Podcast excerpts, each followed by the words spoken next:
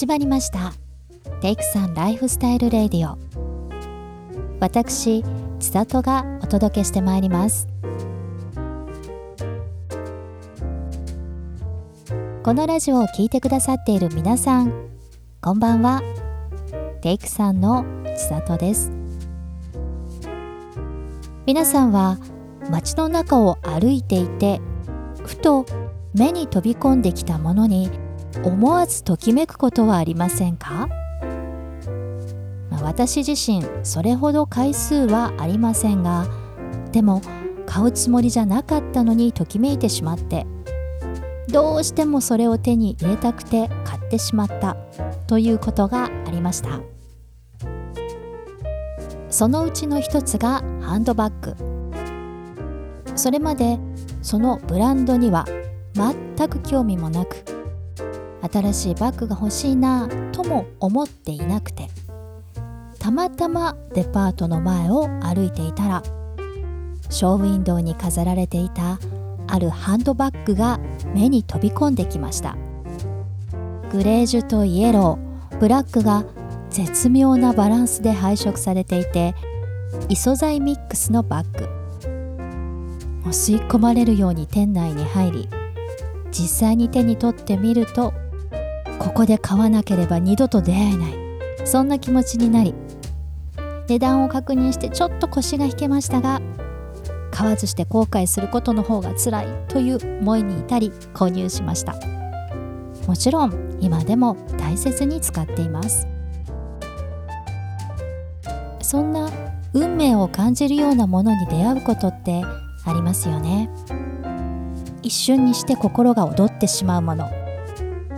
欲しいと思っていて理想の形や色にぴったり合うものを探しに探して見つけ出した結果ではなくふとそこに湧き入れてきた感じと言いますか。そして先日まさにそんな出会いをしたいや巡り合った一冊があります。小さな手のひら辞典マリー・アントワネットという本です。私がいつも通っているネイルサロン。商業施設の中にあるのですがビルの入り口からサロンへ行くには本屋さんを通り抜けなければなりません。店の前を通るではなく本棚を両サイドに見ながら本屋さんのレジ前を通ってというまさしく書店の中を通り抜ける構造なんです、うん、私にとってはたまらなく嬉しいシチュエーション。行き帰りには必ずと言っていいほど本棚の奥へと立ち寄っております。そんな環境の中先日もネイルの帰りに何気なく面出し台にふと目をやると最初は文庫本サイズの想定がとても可愛らしいシリーズ本が並んでいるなと思ったぐらいでした。一旦はそのまま通り過ぎようとしたのですがなんだか後ろ髪を引かれる感じがして立ち止まりました。そして手に取ったのがその本だったのです。手にした瞬間もう心がときめいてたまらなくなりました。瞬時に手になじむサイズ感だったり柔らかなピンク色の装丁や全ページ金の縁取りが施されているところなど華やかなのに上品な雰囲気。この本欲しいなと思いました。パラパラとページをめくってみるとマリー・アントワネットにまつわるエピソードが1ページにつき1つずつ収められていてそのエピソードに合わせたアンティークな美しい絵が載っていました。王妃の足跡をテンポよくたどることができそうな内容です。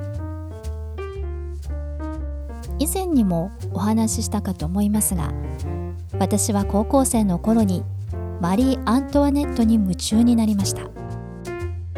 彼女のことを知るためにいろんな本を読み漁りましたし授業の一環の作文では彼女をテーマにした原稿を書いたりもしました。アントワネット熱はその時々高くなったり低くなったりしましたが彼女は私の愛すべき人物に変わりありません。まあだからこそ余計に巡り合った一冊と感じたのかもしれませんね。ちなみにこのシリーズ本他のテーマは猫やバラ魔女薬草花言葉といったもので歴史上の人物を一人だけ取り上げた内容はアントワネットだけでした。挿絵を見ているだけでも楽しい。各エピソードもためになって面白い。そしてこの本を手にしただけでワクワクする。通りすがりに巡り合った。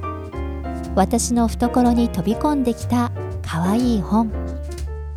しばらくはお出かけの時の素敵な相棒になってくれることでしょう。またこんな風にときめく本と出会えたらいいな。ということで今日はここまで。それではオーバー